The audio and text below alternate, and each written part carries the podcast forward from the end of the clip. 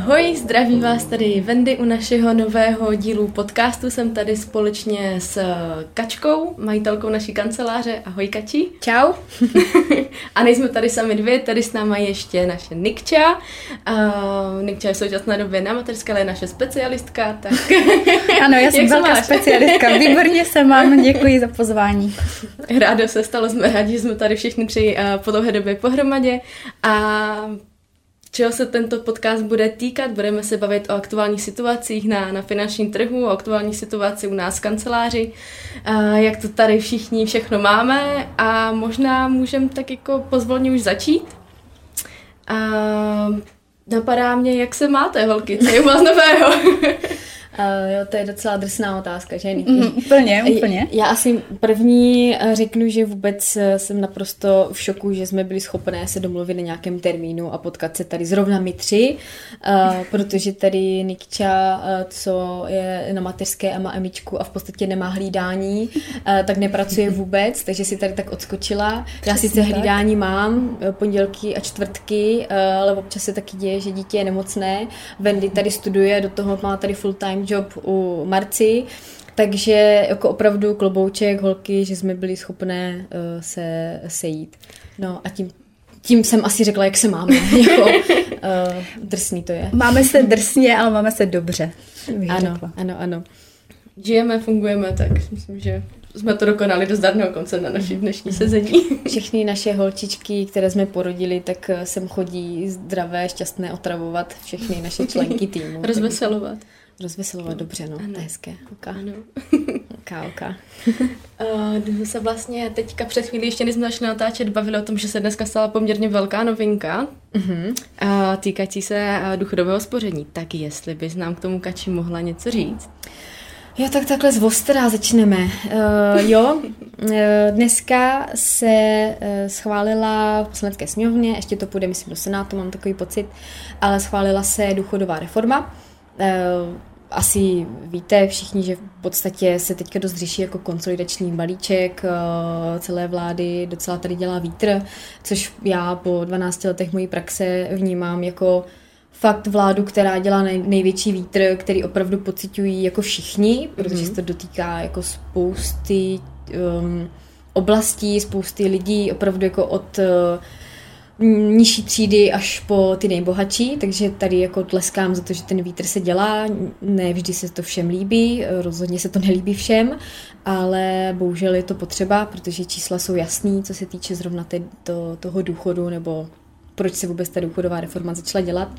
A vytáhla si jako vláda hlavu z písku, eh, jako první vláda, protože tady nikdo jiný si to nedovolil, kvůli tomu, že to je nepopulární, takže to prostě vždycky nějak šolichali a pak eh, díky tomu prostě získali voliče, protože prostě sociální stát, vždycky si podplatili, tím pádem zvolili znovu, ale tady tahle vláda do, do toho teda rýpá, moc lidem se to nelíbí, a co... Uh, Možná, jestli ti do toho můžu vstoupit a kdybys nám to mluvila o nějakých číslech, tak jestli... Jdu na to. Nějak... Super, Jdu no, na dívej, to. propojené myšlenka. Nějaký, nějaký čísla eh, tam hodím. Uh, no, jde o to, že Uh, problém je, že momentálně pracuje zhruba 2,5 uh, pro člověka jako produk, produktivním věku na jednoho důchodce. Mm-hmm. Uh, za 30 let to bude jeden na jednoho. To znamená, že uh, moje dcera bude vydělávat na to, abych já měla jako důchod, jo? Takže mm-hmm. by teoreticky měla vydělávat vlastně dvakrát tolik. Mm-hmm. Abych já se měla nějak dobře, nebo měla životní standard a ona měla. Takže to je jako neudržitelný.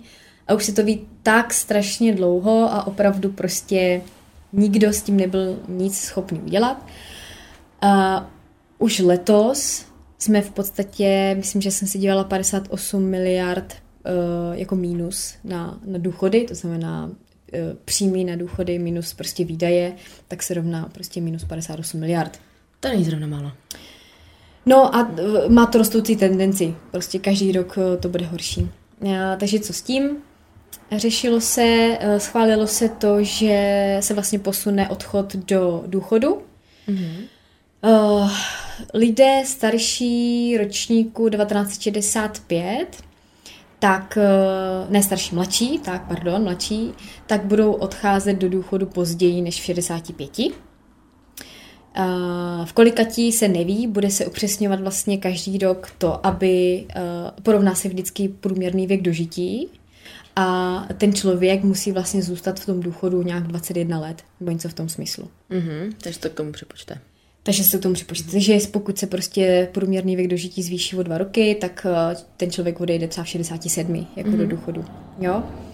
Eh, v čem teda vidím dost zásadní problém, je ten, že se sice prodlužuje délka eh, života, ale neprodlužuje se zdravá délka života. Jako ve zdraví, dožití ve zdraví. Mm-hmm. To znamená, Což že... je docela důležitý faktor, bych řekla, který se úplně nedá řešit od stolu takhle. No. Uh, takže je fajn, že oni do toho hážou jako čísla, prostě protože ten systém je neudržitelný, aby platili pořád víc a víc důchodů, protože prostě budeme mít starší a starší důchodce, to je jasný. Ale my, sice těch 20 let budeme v tom důchodu, ale užijeme si menší počet let v tom zdraví. Uh, ono už jako posledních 50 let se nezvyšuje del, jako délka toho zdravého života. Pořád stejná, pořád stejná. Ale myslím, že o 9 let se navýšila ta de, průměrná délka dožití. Takže žijeme 9 let nemoci. Super. Důchodu. Pecka. Um, takže to se, to se mm. schválilo No co pro to můžeme udělat, abychom nedožívali jenom těch 9 let nemoci? No Ostatně? to je, ano, super, díky za otázku, protože to, co nám tady říká vláda, v kolik máme odejít, to už my dávno v naší kanceláři víme, že je zprosté slovo našich klientů vůbec neřešíme, kdy mají nějaký nařízený důchod od státu, ale řešíme to, kdy ten důchod si chcou zařídit oni. To znamená, v kterém věku mají pocit, že by chtěli přestat pracovat a tam se dostáváme nějakou nakumulovanou částkou, kterou je potřeba získat, aby si žili v takovém standardu, jako, jaký si představují. Jestli můžu, tak toto je třeba pro hodně lidí nebo z mých klientů, když jsem teda aktivně pracovala, tak toto byla taková jako vždycky zvláštní otázka, když jsem se zeptala, a v kolika letech byste teda chtěli jít do toho důchodu, nebo v kolika letech byste chtěli být zajištěni? A oni se mě zeptali, ale jako, tak teď to je dané, ne? Teď to je dané státem. A já říkám, no dobře, dané to je, ale přece se podle toho nemusíme řídit. Takže to byla pro ně fakt taková vždycky úplně jako šokující otázka, kdy jo, já vlastně proto můžu jako něco udělat i sám. A říkám, a tak proto jsme prostě tady. Jo. Je to fajn o tom mluvit, no a je fajn to šířit prostě mezi, mezi lidi dál trošku. Už si myslím, že se to i ta společnost posunula do, do fáze, že opravdu jsou si vědomí, eh, že proto mají něco udělat. To B je to, že proto dělají málo nebo hmm. nedostatečně. Takže další reforma, kterou vlastně vláda schválila, tak je, eh, nebo možná první řeknu, že ten princip toho schváleného balíčku teďka v tuhle chvíli v té důchodové reformě je ten, že mají, uh, má to podpořit mladé lidi si víc spořit nebo odkládat na důchod. Mm-hmm. Na ten státní, a bohužel, ale to je jedno. Ta změna se týká jak doplňkové penzijního spoření. Uh, schválilo se, že se bude přispívat vlastně vyšší státní příspěvky pro úložky, které klienti jako mají a e, bude se podporovat i jako větší částka měsíčně, kterou ti klienti budou posílat. Takže teďka je to uh, od 300 do tisícovky, mm-hmm. jako minimální příspěvek a maximální, a teď to bude od 500 do 1700. Uh, vždycky to bude 20% z toho, co ten člověk tam posílá, takže když prostě posílá tisícovku, tak to bude uh, teda stov, uh, stovku ne, tam to tisícovku, tisícovku, což byl teďka maximální příspěvek, u toho bylo 230 korun, tak teď mm. bude nově 200. Mm-hmm. A, ale zase, když bude posílat 1500, 1600, 1700, tak prostě těch 20% eh, z toho. Tak, to je, pozit, to je určitě pozitivní.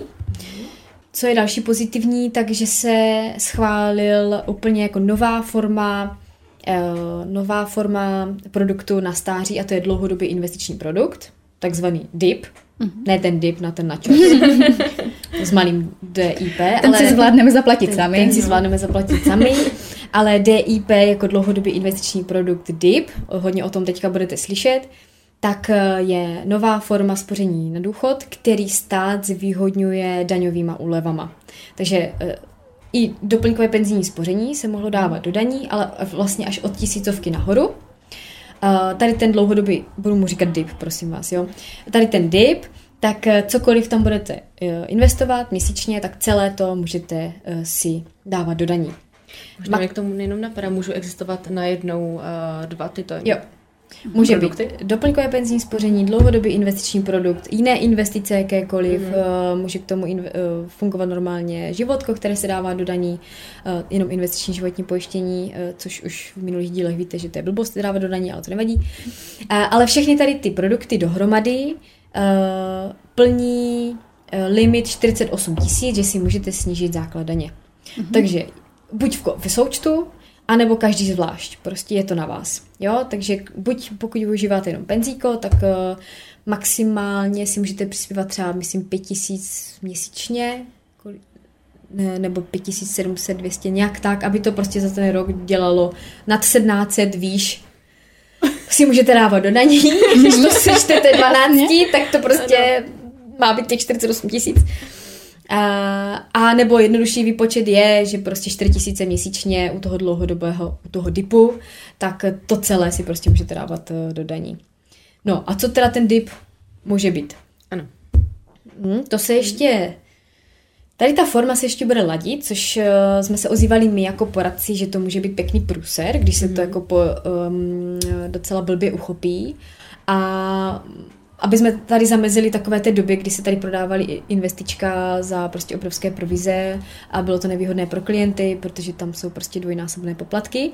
Takže, aby se tady tomuhle předešlo, tak eh, tam byly nějaké pozměňovací návrhy, které nevím, jestli se, jestli teda prošly nebo neprošly, ale všeobecně fakt to má být uh, produkt, který nabízí banky, pojišťovny, investiční společnosti, prostě všichni, mm-hmm. veš, veškerý všichni velcí hráči, a můžou to postavit vlastně na stávajících produktech. Jo, to znamená, že tomu dají jenom jako prostě název DIP. Mm-hmm. A uh, takzvaně prostě budete registrovaní pod tím DIPem a tím pádem si to pak můžete dát do těch daní. Jestli to bude vyložené jenom jako nálepkou, anebo se bude muset založit jako nový produkt pod názvem jako DIP, a bude to mít charakter úplně jako stejný, jako máte třeba ty investice, tak to se ještě jako neví, podle mě, takže to se uvidí. Ale problém byl, nebo díky bohu jako schválili to, že opravdu do toho můžou vstoupit jenom instituce, které mají regulované produkty. Regulované, regulované, co se týče provizí, regulované, co se týče poplatků a regulované, co se týče nějakých jako eh, bezpečnostních kritérií. Mm. Takže například do toho nemůžou eh, vstupovat třeba korporátní dluhopisy jednotlivých firm, Mm-hmm. Takže když tady někdo, tady mama, tata, SRO prostě vydá dluhopisy, tak vy, vy si je budete měsíčně jako kupovat za 4 tisíce, tak to si dát nemůžete do daní. To prostě nebude moc být deep, mm-hmm. protože to není regulované. Takže by se to nemělo dát úplně lehce zneužít. Jo, do, jo doufejme, že to tak bude. No. Zatím to tak vypadá. Jo. Schválili to lépe, než jsme očekávali, mm-hmm. nebo si jako s hrůzou představovali, mm-hmm. takže vypadá to dobře. Samozřejmě Určitě se tady najdou nějací fajnšmekři, kteří to možná zprava zleva nějak obejdou, to ještě nikdo jako nevíme, že? Co se teďka schválilo. A možná jakým institucím bychom mohli věřit tady k, s tímto na koho se jako obrátit, kdybychom si to chtěli aplikovat do svého portfolia? Um, No v podstatě asi fakt jako těm uh, velkým bankám, protože vy si totiž do toho dipu můžete dát klidně i spořící účet. Nebo termínovaný vklad. Mm-hmm. To je třeba pro ty starší. Jo, jako není to nic hmm. vhodného pro nás, protože taky tady bacha eh, je to potřeba tam i do 60 let, aby to bylo daňově uznatelné. Jako nastavenou délku té smlouvy toho jo, dipu? Prostě pokud let. si to budete mhm. chtít vybrat dřív, tak na, nemáte nárok na ty daňové úlevy. Ten produkt může furt fungovat, vy si vyberete peníze, ale ty daně, které jste získali zpátky, tak prostě zase vrátíte zpátky. Mm-hmm. Jo, to, to samé, jak to platí u toho penzíka taky. To je taky důležitá věc, kterou si lidi třeba neuvědomují mnohdy.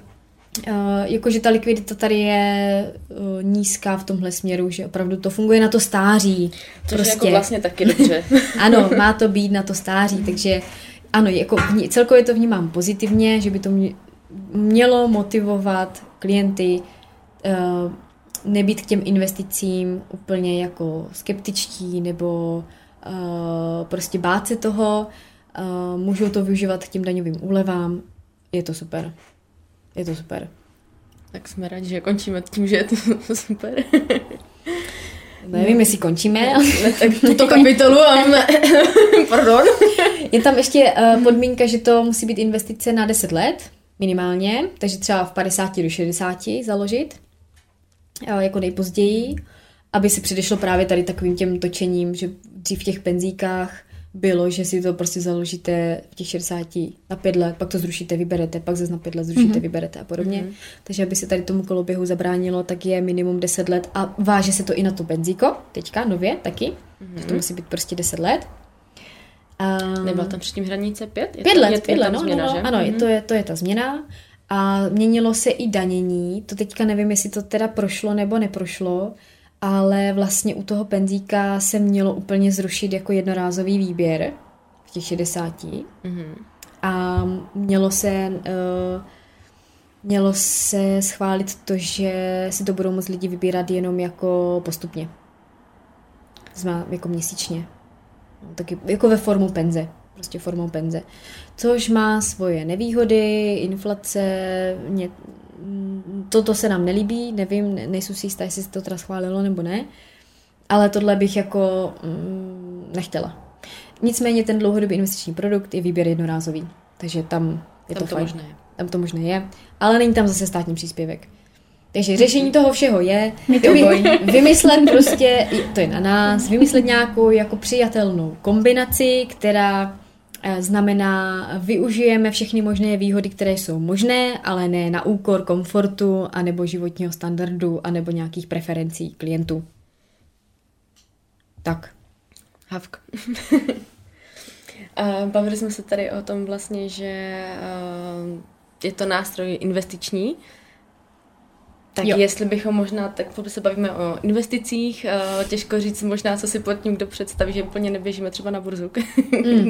nevezmeme si baťušek s penězma a každé ráno nevybíháme. to je zvláštní představa. jo, tak já... jak to vlastně u nás funguje, co s tím běháme my, nebo kdo s tím chodí běhá? Mm, my s tím neběháme, neběhá tady s tím nikdo, ale to, jsem, to je hezká představa. Eh, myslím, že předevčírem jsem se zrovna dívala zase na Vlka z Wall Street. Jo, jo, jo. Uh, opravdu to je jako film už jsem to viděla, myslím, šestkrát, nebo nevím, je, je, jako kolikrát, ale to je prostě neskutečné, jak tam ty regulace nebyly vůbec žádný. Nebo minimální a, a ten prodej prostě po tom telefonu, jako to byl to, viděli jste to? Já ne? jsem to mhm. viděla, taky mm-hmm. no. moc krát. jako tady to, to Úplně nepředstavitelné. Ale je to film. Je to, je to, ale jako... A ne, ne, no, no, no to vím, je no, film, ale no, takhle to fungovalo. Já vím, no. A proto tady ty regulace, ale všechny takový jsou protože to takhle fungovalo a protože ty lidi prostě pak byli v prdeli. Já už že? si to v dnešní době neumím ani představit, ne. že to takhle fungovalo. Hmm. Tím, že mě to jako úplně minulo, tady toto, tak ještě jsem se o to nezajímala prostě o ty finance v té době, tak si to vůbec neumím představit, protože teďka, kolik je jako úkonů ke všemu, co se musí hmm. jako dodržovat. Hmm. Člověku jde z toho hlava kolem a prostě dřív jste si zavolali a přesně jste běželi pak s tím baťuškem, jak Bendy říká, jako a, a bylo to tak, hmm. no. Hmm. A tam vlastně, že ten uh, Leonardo DiCaprio, tak, uh, tak přesvědčil toho týpka po tom telefonu, mm-hmm. aby koupil ty uh, ši, šity uh, akcie, nebo mm-hmm. za, za ty pe, penny mm-hmm. akcie, myslím. Mm-hmm. A uh, a vlastně oni položili telefon a teď já říkám jako Lukimu, hej, v dnešní době přesně uděláš takový to, že rozjedeš Google nebo AI, nevím mm-hmm. prostě, a teď si rozjedeš mm-hmm. ty sociální sítě toho člověka, jak říkal, že se jmenuje, mm-hmm. aha, projedu si ho, že? No, jasně. LinkedIn, Instagram, Facebook, teď jestli náhodou prostě nemáš jo, ještě webovky, a ještě náhodou nějaký e-shop nebo mm-hmm. něco teď, nějaké justice, rejstřík, mm-hmm. prostě obchodně, všechno a jedeš a jedeš a pak najednou a ve finále napíšeš, hele, já jsem si to rozmyslel, mm-hmm. napíšeš SMS-ku, že? Mm-hmm. S tím mhm. člověkem nemusela mluvit. A tam ty položíš telefona. Ty vole, jsem koupil nějaký jako... A nemůžu to vrátit? prostě, nevím, jak se jmenoval, zapomněl jsem. Ty zapomněl jsem. Ty nevím, kam odběhl s tím baťuškem prostě. No a to je to, co se jako brutálně změnilo. Možná tím navážu právě na to, že uh, to byl ten původní strach lidí vůbec neinvestovat, protože si představili, hele, tady nějaký člověk mi uteče prostě s baťuškem a zavolám Leovi on mi s tím uteče. Zavolám Leo mi zavolá a prostě tady mě vošulí, uh, už nikdy ty peníze neuvidím, nebo kdekoliv prostě to zainvestuju, oni mi to vytunelujou, nebo to prostě zkrachuje a podobně. Tak možná projedeme postupně všechno, co jsem teďka řekla, ale chci ujistit všechny, že takhle už to dávno, dávno nefunguje A Leo v týmu nemáme. Lea v týmu Bohužel. nemáme. Mm. Na fotku aspoň.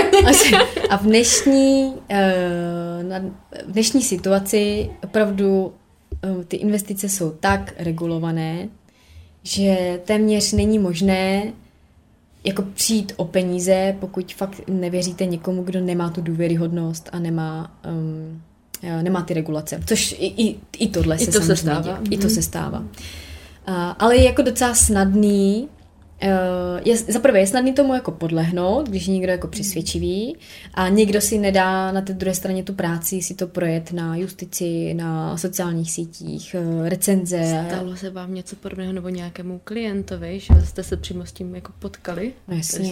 Tím? No. Uh, myslím, že jsem o tom i mluvila, nebo nemluv... Měla jsem klientku, kterou jako opravdu přišla k hodně velkým penězům a nebyla úplně jako finančně edukovaná. Uh, ne, nenechala se, tak asi bych to mhm. řekla, protože i já jsem se snažila, i někteří mý kolegové se snažili a nedalo se to. A ji přesvědčili přesně na uh, investici, která je momentálně v, v likvidaci už, jako ta firma už jsme, jsme na to upozorňovali jako v rámci Partners mm-hmm. a jediný jako jako nalákali, že no, teď to má garantovaný výnos 20% ročně. Mm-hmm. Super. A ona se mě pořád psala, a, a jak to, že my nemáme garantovaný výnos 20% ročně, jak to, že mi to nemůžete zařídit? Říkám, tak jsme si vysvětlili rizika, všechno, jakože to není 20% ročně garantované, garance neexistuje, prostě neexistuje, čím větší výnos, tím větší riziko, tak to prostě je, hotovo, konec, šmitec. Ale, to, ale ona říkala, že to má každý rok 20% ročně. Eh, no tak ty výkazy vypadaly tenkrát tak, že posledních pět let, ani jeden měsíc ta firma nebyla ztrátová. A to jako za doby covidu i mm-hmm. a, války na Ukrajině, mm-hmm. já nevím čemu. Takže už samo sebe lehce podezřelé, Prostě že? to už si v tu chvíli klepeš na čelo, že jo, mm-hmm. jako to... To nedodávala v zbraně přímo. To by bylo jako kouzelník, jako mm.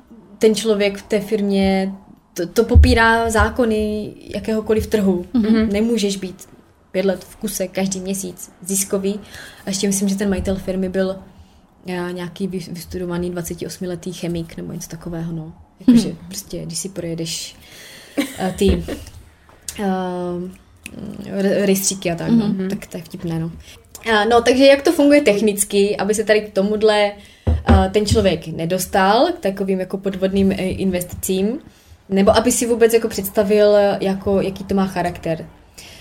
Eh, ve, v minulých podcastech já už jsem mluvila o tom právě, jaký ty investice uh, mají rizika, jaký mají charakter, že jsou nějaké majetkové aktiva, dluhová aktiva. Já, já se úplně jako nechci opakovat, zkusím to říct dneska trošku jinak a spíš technicky, mm-hmm. aby, si ten, aby jsme si uměli představit, co se jako děje, když investujeme.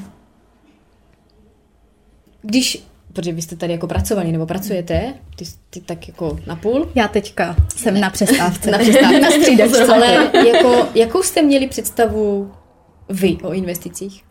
Než jste sem třeba přišli, nebo než jste se začali zajímat o peníze? Já, já jsem měla možná první schůzku úplně jako v bance, když jsem chtěla založit uh, účet. A měla jsem jako asi tehdy stavebko od našich. A teď jsem se jako byla ptát, jako vlastně co s tím, jako že si to mám vybrat, nebo jako, jak vůbec jsem nechápala, to bylo na Gimplu, takže jsem vůbec nechápala ještě, jako, co, se, co se může jako dít. Mm-hmm. A bylo mi nabízené, že to je dobré jako vlastně dát do uh, DPSK. Do, do penzíka? Do, ano, ano, do, do penzíka, tak tam jako zaseklo, že vlastně asi by se mi nelíbilo mít ty peníze jako už teďka jako úplně někde zasekle, když mm-hmm. to mhm. má být na nějaký můj jako začátek. Mm-hmm. Takže jsem se to zalekla a nechala jsem si je doma v obálce. Mm-hmm. Vystrašilo mě to tak, že vlastně vůbec nevím, co mám dělat. No, super. Takže jsem to doma nechala v obálce. A, a vlastně jediné, když jsem to potom asi trošku přičuchla investicím, tak bylo ve škole, jakože na podnikové ekonomice, kde mm-hmm. jsem trošku měla, poprvé jsem slyšela nějaký podílový fond, mm-hmm. a, ale rozhodně jsem nepochopila, jak to jako funguje. Mm-hmm. A pochopila jsem to, až když jsem tady vlastně začala pracovat, tak to bylo vždycky, aha, jo, aha, jako takhle to je. A furt jsem měla takovou taky představu, že uh, investování je spojené s tím, že musím nějaký jako velký uh, obnos peněz, a vsadit třeba na jednu kartu, že si vylínu firmu, mm-hmm. kde koupím akcie. Mm-hmm. Jo, což mi taky přišlo jako rozhodně moc jako rizikové a nereálné pro mě v mojí jako situaci prostě ve 20. Jasné. Mm. No, takže... No já úplně to stejné, ten tvůj konec na ten navážu, protože já když jsem začínala vydělávat nebo měla jsem prostě nějaké už konečně jako svoje peníze, tak jsem si vůbec neuměla představit, že jako investice jsou pro mě, pro někoho, kdo vůbec jako začíná do toho trhu práce nějak jako pronikat.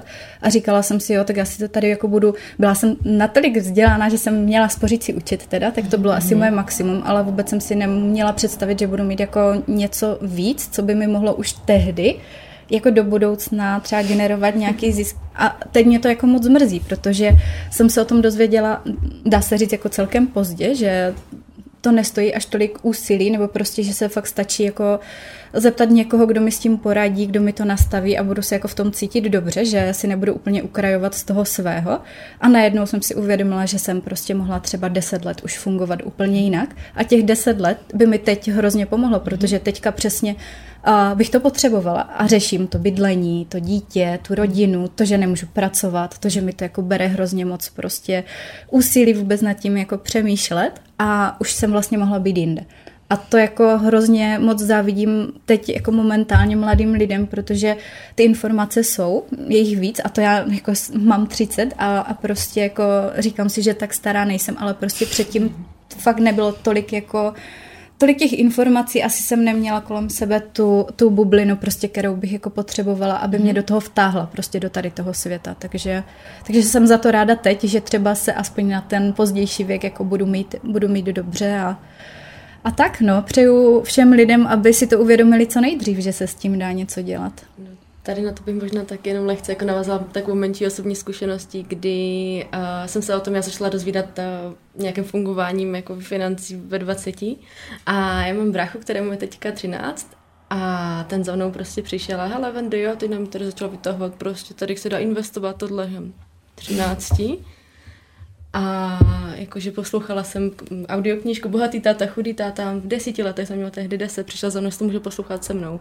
A celou dobu byl vzhůru a Veny, prosím tě to stopně teď mě vysvětli, prosím mm-hmm. tě, co je tohle. Mm-hmm. Co? Cože? Cože?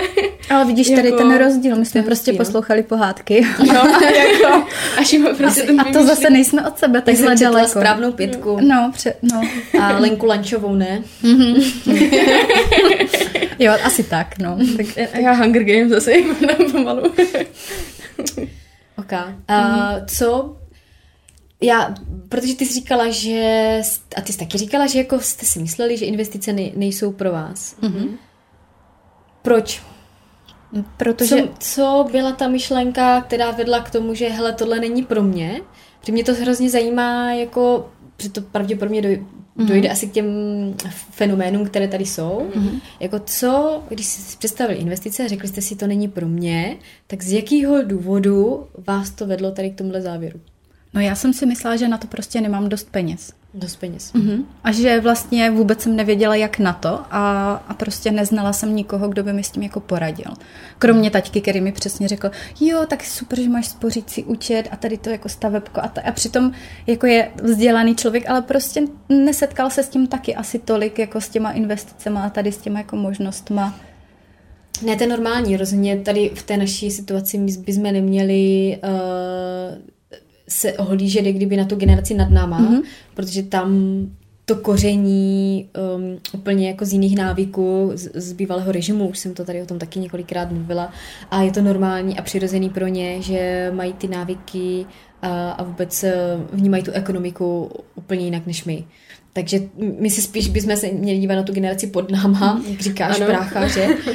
A tam se inspirovat, ale Wendy, ty jsi tomu něco chtěla? Ještě? Um, já jsem měla úplně stejný strach jako jak Nikčanou, protože jsem netušila, jaká je vůbec jako minimální vklad vůbec, jako mm-hmm. že mhm. se dá investovat jako z pětistovky. Jo. Vůbec se no. jako netušila jsem pocit, že prostě jediné co, tak můžeš koupit prostě ty akcie někde něčeho um, s nějakým jako brutálním rizikem a s hrozně velkým finančním obnosem a čekat, jak to jako dopadne. A nevěděla jsem, že vůbec jako někdo, třeba i mimo banku, tu konkrétní, kde jako mě s tím můžou jako pomoct, vysvětlit. Mhm. A, a že se o to nemusím tak jako Mně ještě starat. třeba napadá teďka jeden důvod, když nad tím přemýšlím zpětně, že vlastně jsem se bála toho, protože jsem neměla stabilní práci, samozřejmě v tom Mhm, věku, tak jsem se bála toho, co se stane, když najednou jako tu práci ztratím, protože jsem ještě studovala, prostě spousta jako věcí, nebyla jsem ještě úplně tak zajetá jako v té práci, že bych řekla, jo, tak teďka už tři roky pracuju, prostě mám stabilní příjem, to třeba takhle nebylo. A nevěděla jsem, co se stane, když bych najednou ten příjem neměla a mm. jestli prostě na mě si někde někdo nepočká, nebo, nebo ne, jakože, jo, jako měla jsem strachy z tady toho, že prostě najednou ten příjem vypadne a co jako bych dělala v tu chvíli. My jsme nevěděli, jak je možné se k těm třeba penězům vůbec dostat, že, mm-hmm. že třeba tam budou muset být právě zamklé. Já jsem to dostala na tom příkladu toho penzíka. Mm-hmm. DPS měla pocit, že se k ní dostanu fakt až těch 60, jo, mm-hmm. prostě, že, že bych byla jako holou delí s nevolením. A jako co potom, no. Mhm. Takže to chápu tak, že a asi se mi potvrzuje i to, s čím se samozřejmě denně jako potkáváme. A zrovna si to, znovu jsem si to chtěla jako osvěžit, že je to fakt jako spíš nedostatek informací. A nemůžu úplně říct nedostupnost, ne teďka, mm-hmm. dneska je to dostupné, ale prostě nedostatek informací, to už je jedno z jakého důvodu. A takový jako pocit z to- z toho, že to je závazek Mhm, určitě. Ano, na dlouhou dobu. přesně. No, tak si možná vysvětleme to, že, um, nebo říct si, že to, takhle to vlastně vůbec není, mm-hmm. jako vůbec. A možná tím přiblížit jako uh, těmi, tou technickou představou, jak to jako funguje uh, více lidem. Uh, protože pokud se bavíme, s čím pracujeme asi nejvíc, tak jsou to podílové fondy. Uh, rozdíly a, a prostě ty aktiva, které jsme si říkali v minulých podcastech, už tady fakt řešit nebudeme. Teď se chci zaměřit na to, jak to teda reálně funguje. Tak si představme, že pracujeme s těmi akciovými podíly, podílovými fonda, eh, fondy. Mm-hmm. A uh, to je název, který eh, vznikl, je to, funguje to tady ten systém asi 250 let a je to systém kolektivního investování. Vznikl tady proto, ten systém, že právě tak, aby jsme nevybíhali s tím baťuškem peněz na tu burzu a nekupovali si jednotlivé akcie jednotlivých firm, tak eh, tady vznikly právní osoby jako investiční společnosti, které dali možnost široké veřejnosti nakupovat tyto akcie přes ně, přes investiční společnosti, nebo brokery, nebo různé platformy dneska. A uh, protože nikdo z nás právě neudělá tu díru do světa s tím, že posíláme pět tisíc měsíčně, to na té burze jako někoho fakt jako ne, neohromí.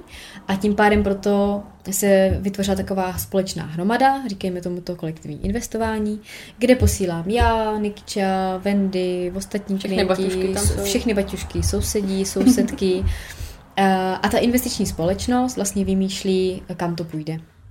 Nebo jaké ty firmy bude nakupovat. Eh, Vedle té investiční společnosti je eh, banka, která reálně provádí ten transfer těch peněz. Eh, Proč to říkám? Je to proto, aby se ta banka s tou investiční společností navzájem hlídali, protože jsou prostě regulovaný. A protože tady právě v minulosti se dělo to, eh, že si té v investiční společnosti občas něco vytunelovali.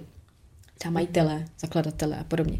To se dít nemůže právě tím ustanovením eh, té banky, která prostě ty transfery dělá reálně, vezme ty peníze a posílá je pryč. A nad něma je hlídá Česká národní banka, která jim prostě tam solí ještě jako další regulace. No a kam to teda jde? Tak si představte, že máte ten Uh, představme si to teď- teďka na jednorázových penězích, pak to úplně analogicky funguje s měsíčníma částkama, mm-hmm. ať už, jak říkáš, od pětistovky nahoru. Ale představte si, že máte třeba 100 tisíc teďka. Chcete si koupit, nebo chcete zainvestovat. Jak to funguje? Uh, pos- pošlete to investiční společnosti a ta investiční společnost z těch 100 tisíc vezme třeba eh, tisícovku a nakoupí eh, tady eh, židli v Nestlé. Eh, Vezme další tisícovku a koupí hřebík v Procter and Gamble. Eh, Vezme další tisícovku a koupí eh, tam okno v Microsoftu. Jo? Nakupuje prostě majit, majetky těch jednotlivých akcí a takhle si to představte, představte s, celou, s celýma 100 tisícema. Proč si myslíte, že se to tak udělá? Proč těch 100 tisíc nekoupíme tady halu třeba v Apple? Abychom diverzifikovali. Vy už to víte. My už to víme. ano, je to, je to z toho důvodu přesně, aby jsme nesázeli na jednu kartu a aby jsme nepodstupovali eh, větší riziko, než je nutné. Takže pokud Nestlé zkrachuje a my tam máme ten, co jsme to tam koupili? Židli. Židli, Židli. okno, nevím už. Okno v Microsoftu. Jo, Mhm. Já to pamatuju, kde to máme. tak když Nestlé zkrachuje a my tam máme tu tisícovku z těch 100 tisíc, tak je nám to co? Jedno. Šumák. Šumák. Protože dalších 99 tisíc v tu chvíli funguje tak, že třeba vydělává. Uh, to je ten princip toho, um, těch podílových fondů a toho uh, nastavení um, uh, diversifikace, že nemusíte spolíhat nebo nemusíte analyzovat jednotlivé firmy po celém světě a dělat si z toho jako závěr, co vám bude vydělávat, nebo jako v čem a, ten svět jako poroste. To nemá být vaše práce, jako normálních lidí, jako lajků. To má být práce té investiční společnosti, potažmo mě. A, aby jsme sadili karty na, eh, na více firem a tím pádem nám to prostě přinese přirozený dlouhodobý zisk. Ale dlouhodobý. Protože, co se děje? Poznámka po čarou, zdvížený prst, dlouhodobý. Protože, co se děje těm firmám? Eh, Nebo za prvé, čeho chcou dosahovat ty firmy? Proč tady existují na tom světě? Jsou zisk, ano. To je, to jsme se učili my tady na škole, pamatuju si tu definici v těch skriptech. Eh, Cílem akciových společností je zisk, dosahovat nic jiného, to je prostě jejich definice. Ale co se děje, někdy se daří a někdy se nedaří, že jo? Někdo jim tam pošle prostě nějaký uh, zákon, který je ovlivní podnikání, někdo jim tam hodí válku na Ukrajině, někdo jim tam prostě hodí covid uh, a oni se musí přirozeně podle toho zařídit. Buď se jim zvýší náklady, nebo se jim prostě sníží marže. To je jak v životě. Prostě v životě, no jasné. Život. Občas to tam hází, háží ty klacky pod Prostě nohy. real life, jak říkáme. No, a proto je to nevhodná krátkodobá investice a proto často si ti lidi mají pocit, že eh, je to rizikový a že je to nebezpečný. Ano, protože když jim to nikdo nevysvětlí a oni za rok z těch 100 tisíc uvidí, 20, uh, uvidí 80, tak samozřejmě prchají. My- Což je chyba. což je chyba. Protože uh, statisticky za posledních 250 let neexistuje žádný 15-letý horizont, až si vezmete jakýchkoliv 15 let v průběhu těch 250, neexistuje žádný takový horizont, který by byl ztrátový. To znamená, pravděpodobnost ztráty vašich peněz po 15 letech je 0%. Bavíme se o podílových fondech. Bavíme se o podílových Ano. fondech. Eh, a průměrný výnos posledních 250 let nějakých 8 až 10 ročně na těchto podílových fondech, akciových. Mhm. Takže to je ten přínos uh, pro toho člověka, bezpečný, ano, řeknu to znovu, bezpečný, v dlouhodobém horizontu, Zdvížený prst, opět. A, a často si, nebo tím chci prostě zbořit ten mýtus, že uh, akcie, akciové fondy jsou nebezpečné, rizikové a podobně. Ano, na krátkém horizontu, proto na krátký horizont volíme úplně jiné nástroje, ale v dlouhodobém horizontu je to jediný dlouhodobě výnosný a nejbezpečnější nástroj, který vás dostane k vašemu důchodu. Celou dobu nákupu těch, eh, těch podílových fondů jste vlastně zapsaní jako majitel těch cených papírů v centrálním depo- depozitáři cených papírů. To znamená, že i kdyby tam vaše investiční společnost zkrachovala, nebo by prostě nebyla, nebo by to někdo převzal, nebo by se přejmenovala, nebo nevím, vy jste celou dobu majiteli těch cených papírů. Jste zapsaní, můžete si to dohledat a kdyby přišlo fakt na lámaní chleba, můžete tam kontaktovat centrální depozitář a prostě si to Chtít vypořádání. chtít vypořádat. Mm-hmm. Jo? A což vlastně přivádí i k dalším, k dalšímu ujištění a to v té podobě, že investiční společnost, eh, investiční společnost, když zkrachuje, tak má oddělený majetek od, majetek těch invest, od majetku těch investorů. To znamená, že s vaším majetkem se nikdy nic nestane. Maximálně tam přijde jiná investiční společnost, která vám to bude spravovat. To je všechno. I v podstatě, když zkrachoval Sberbank, a Sberbank měla taky jako kdyby investiční společnost, tak eh, ti uh, investoři, kteří tam měli podílové fondy nebo nějaké investice, tak si jenom v tu chvíli museli počkat, až je od, jak kdyby ten majetek Spadne přepíše nebo spadne pod zprávu jiného správce nebo investiční společnosti. Jo, to je, jak kdybyste prostě vlastnili pole a opospodařuje vám to JZD, no tak když JZD zkrachuje, tak co se vám stane s tím polem? Ono jako nezmizí, že? No jasně. No tam je. někoho jiného. Prostě tam přijde akorát jiný JZD. Nebo prostě jiná investiční společnost v tuhle, v tuhle situaci. Eh, toho si čas, eh, lidi taky často bojí, že? Co se stane, když to zkrachuje? No nic, no. Ale nebylo to tak vždycky, právě proto to vzniklo, aby byl ten majetek striktně oddělený, protože dřív, ano, když zkrachovala investiční společnost, a měli jsme tady uh, Pioneer, investiční společnost, mám taky pocit, tak zkrachovala a prostě piu, no, nebylo. It's gone. Z South Parku. And it's gone. no, tak, takhle už to prostě nemůže fungovat. Ale je dobré, že to tady opakujem podle mě pořád, protože spousta lidí to jako vnímá, i když jako je to zvláštní, že pořád ty informace třeba nepronikly, anebo možná se tomu brání, jako že už si na to udělali nějaký názor a prostě pořád to mají zaškatulkované, jako to nebezpečí tam vidí, anebo prostě se tom ani nechcou jako bavit. Jako spousta lidí i v dnešní době opravdu mají ty svoje peníze doma, jak si říkala, že jsi to měla v té obálce. Až mě to třeba Já teď překvapilo. už nemám, kdyby se ke mně někdo chystal, jo?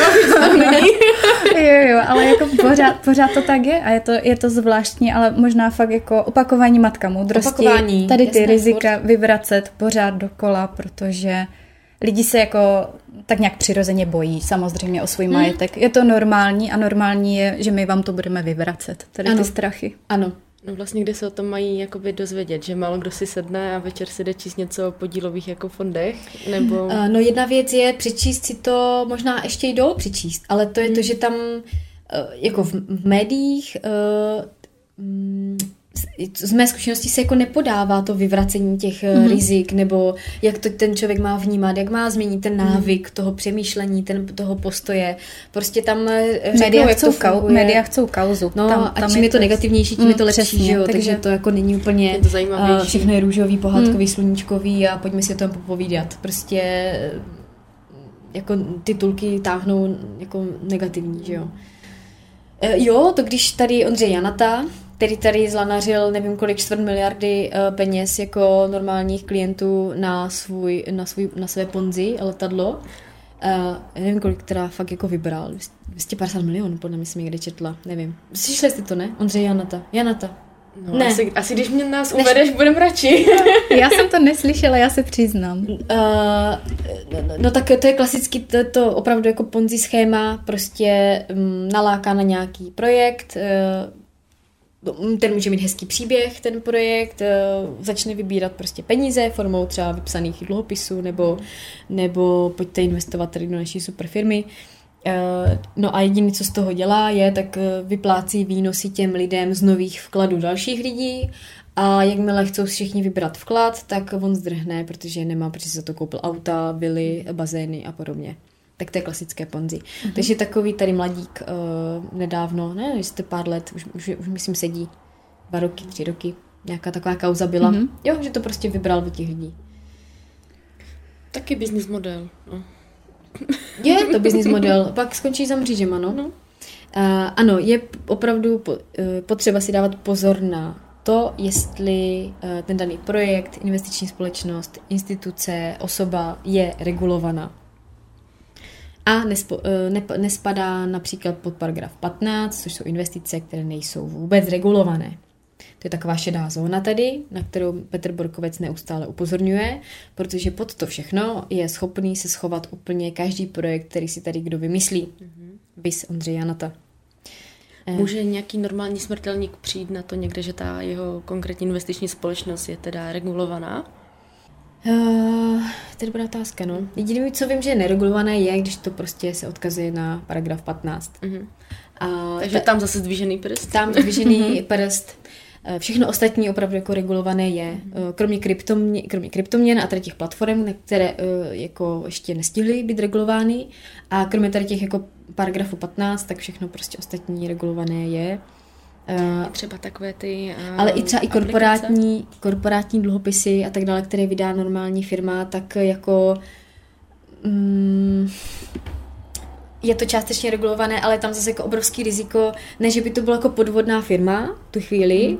ale je tam obrovský riziko toho, že ta firma nebude vydělávat. Takže ten člověk si zase musí zanalizovat na té úrovni mm, té ekonomiky prostě, té, té mikro a makroekonomie, jo, což zase není schopný, no prostě ne, ne, to jako není schopný. To by musel ležet ve výkazech té firmy. Což asi každý pravidelně úplně nedělá. Mm, nedělá no. A co se stalo ty?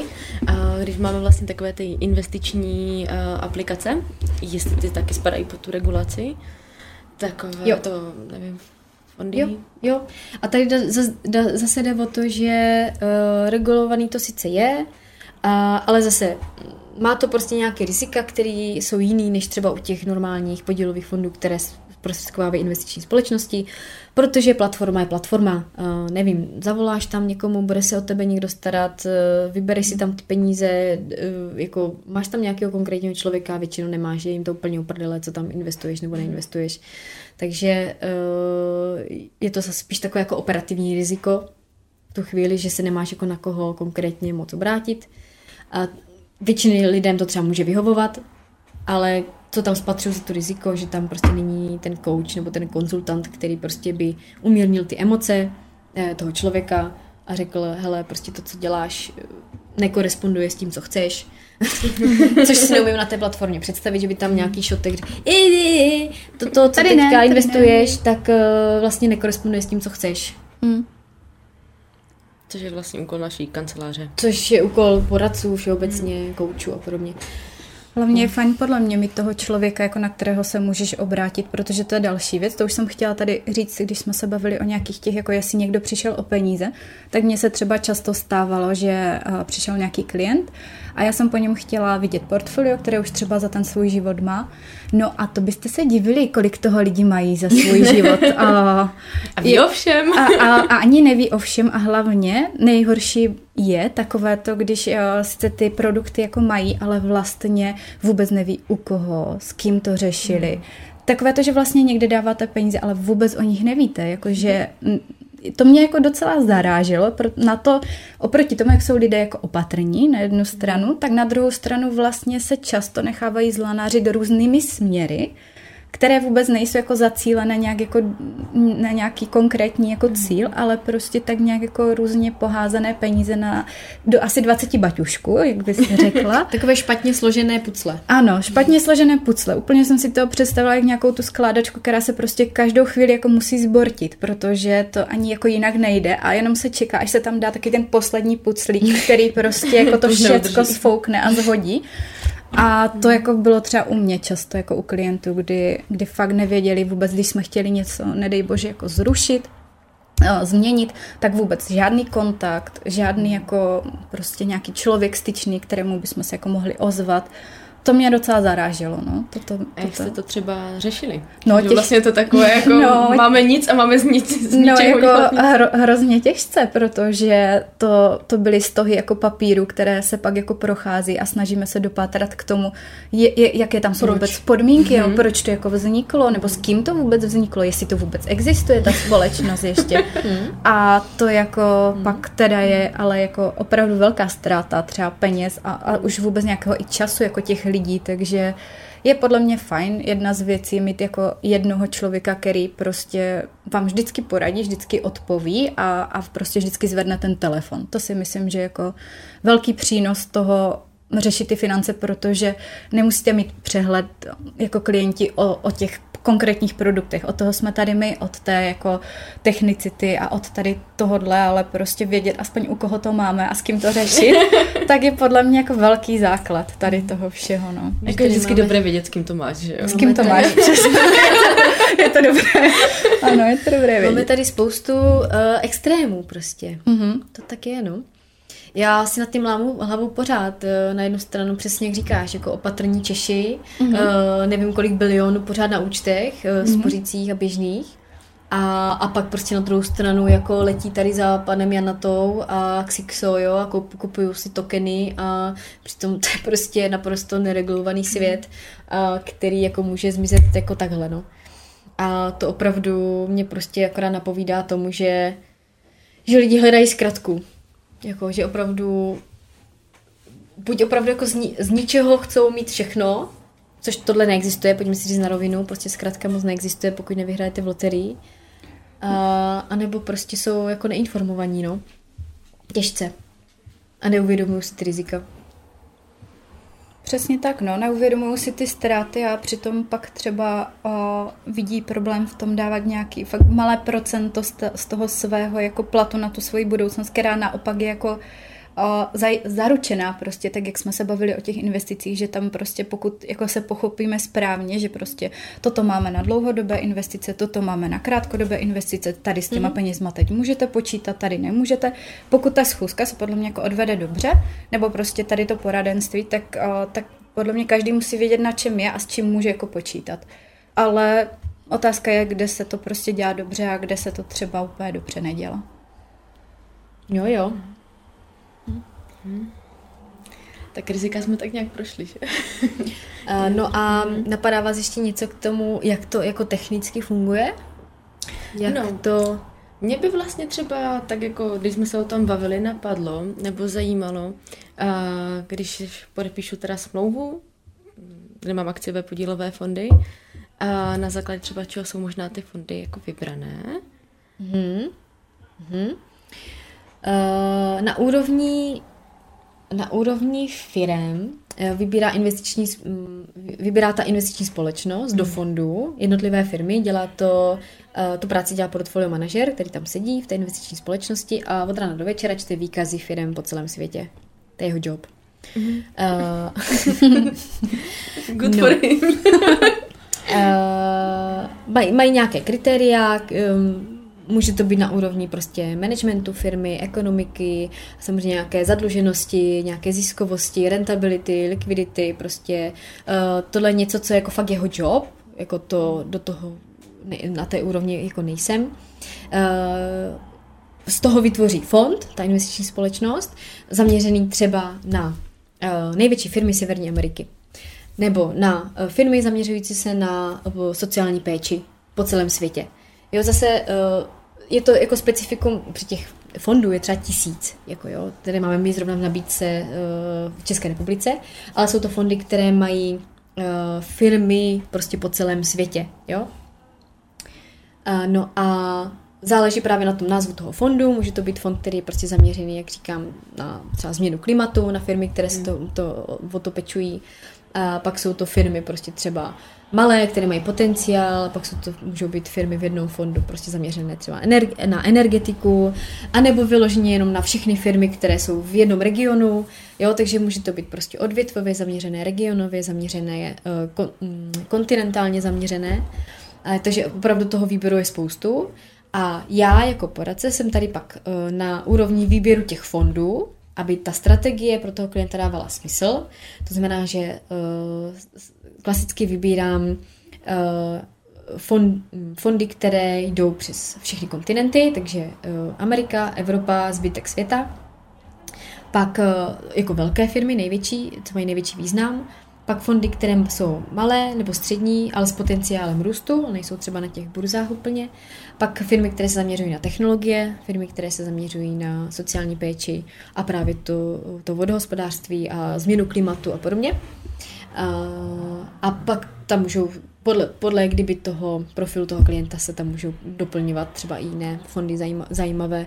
Ale mělo by to být vždycky to jádro, které prostě rozděluje to riziko po celém světě aby když eh, se děje něco na jednom konci světa, aby jsme věděli, že to portfolio neotřese celé, ale jenom třeba z třetiny nebo z 20%, eh, než kdyby to prostě měl jako zaměřené jenom třeba na Ameriku nebo jenom na Evropu a podobně.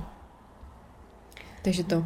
No a možná vlastně jsem zapomněla, že co se týče toho, že jste se báli, že budete být zafixované ty peníze do 60 nebo mm-hmm. na mhm. ten důchod, veškeré investice spadají pod investiční zákon, který říká, že maximálně do eh, dvou týdnů musíš mít peníze na účtu, pokud o to zažádáš.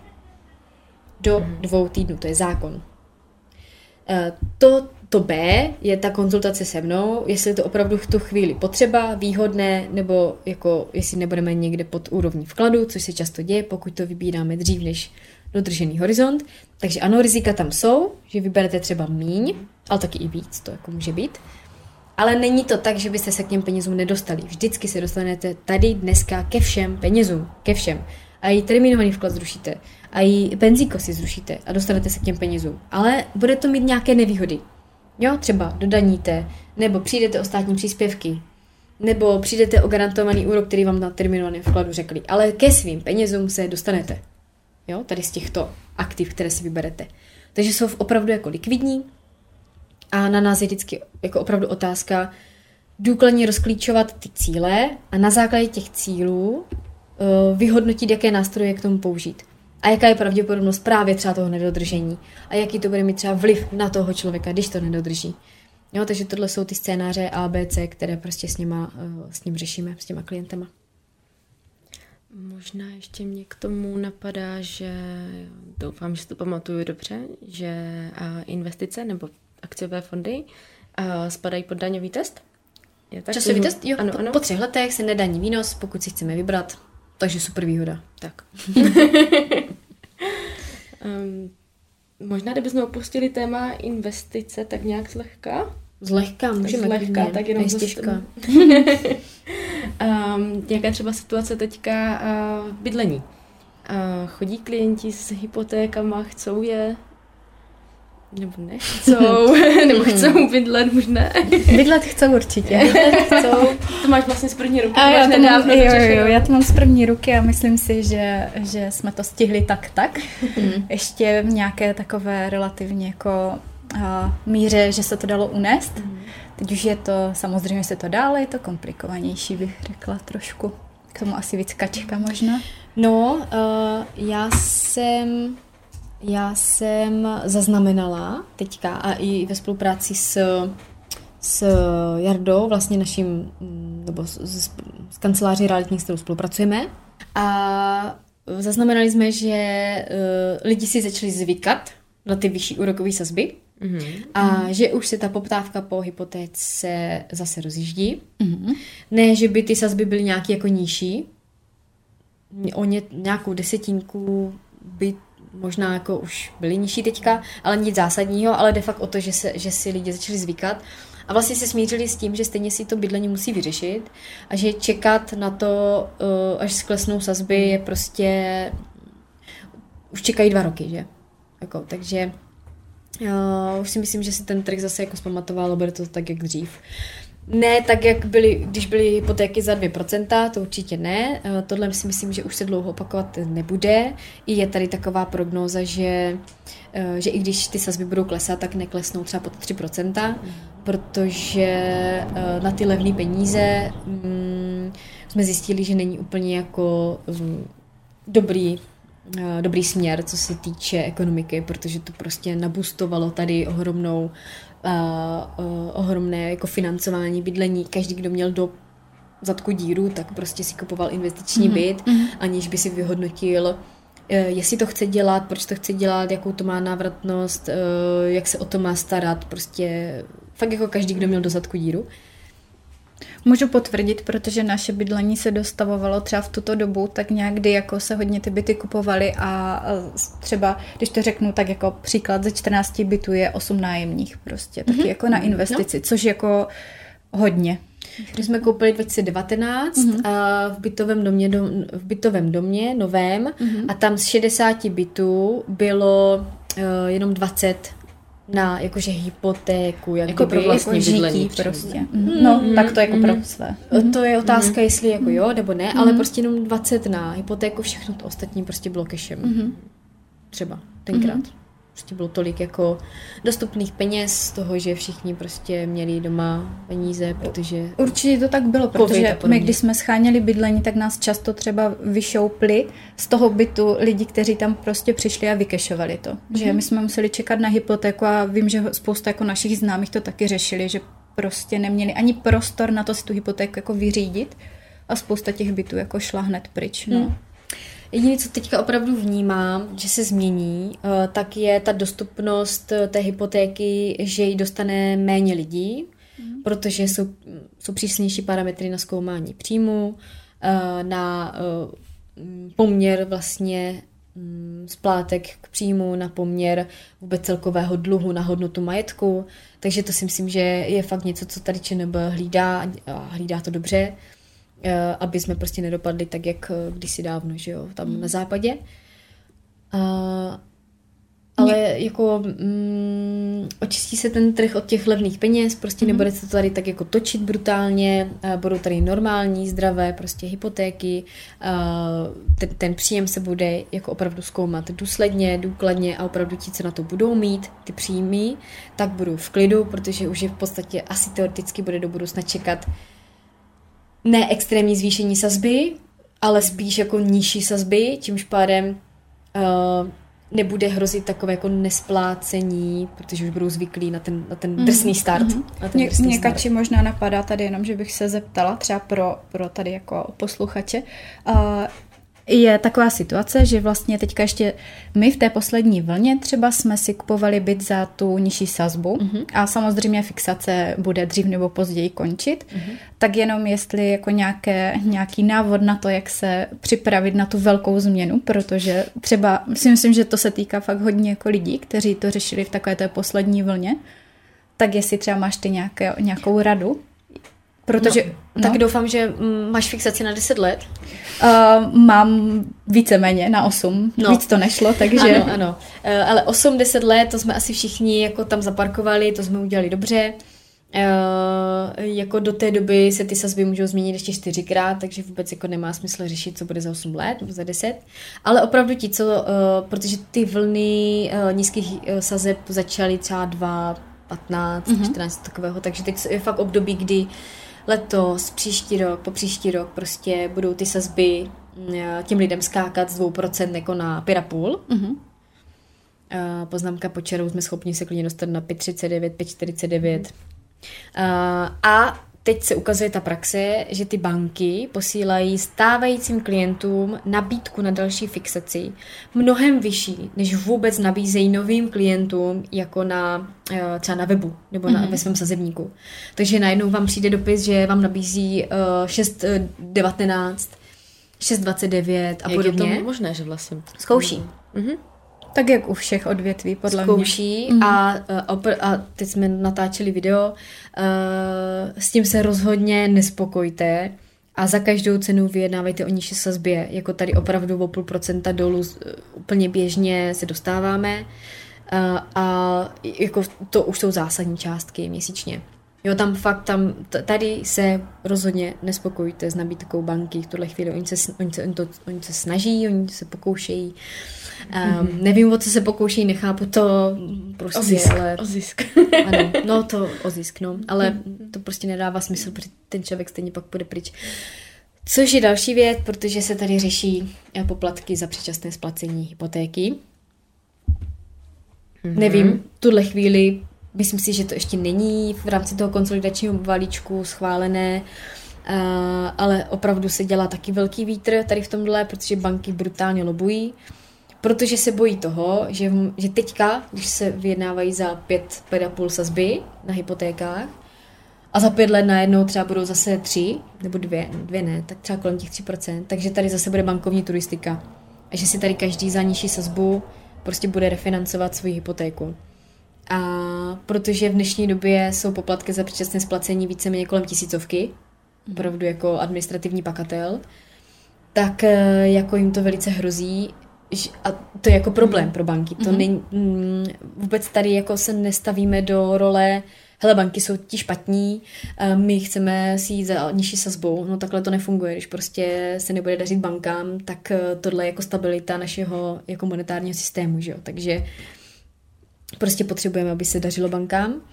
A uh, takže se řeší, v jaké míře uh, se nastolí zase ten poplatek, Vypadá to, že asi třeba 1% ze zůstatku toho dluhu, což ale ty banky pořád vnímají, že je málo a hrozí, že zruší vůbec jako dlouhodobé fixace, třeba 80 let, protože se mi to nevyplatí.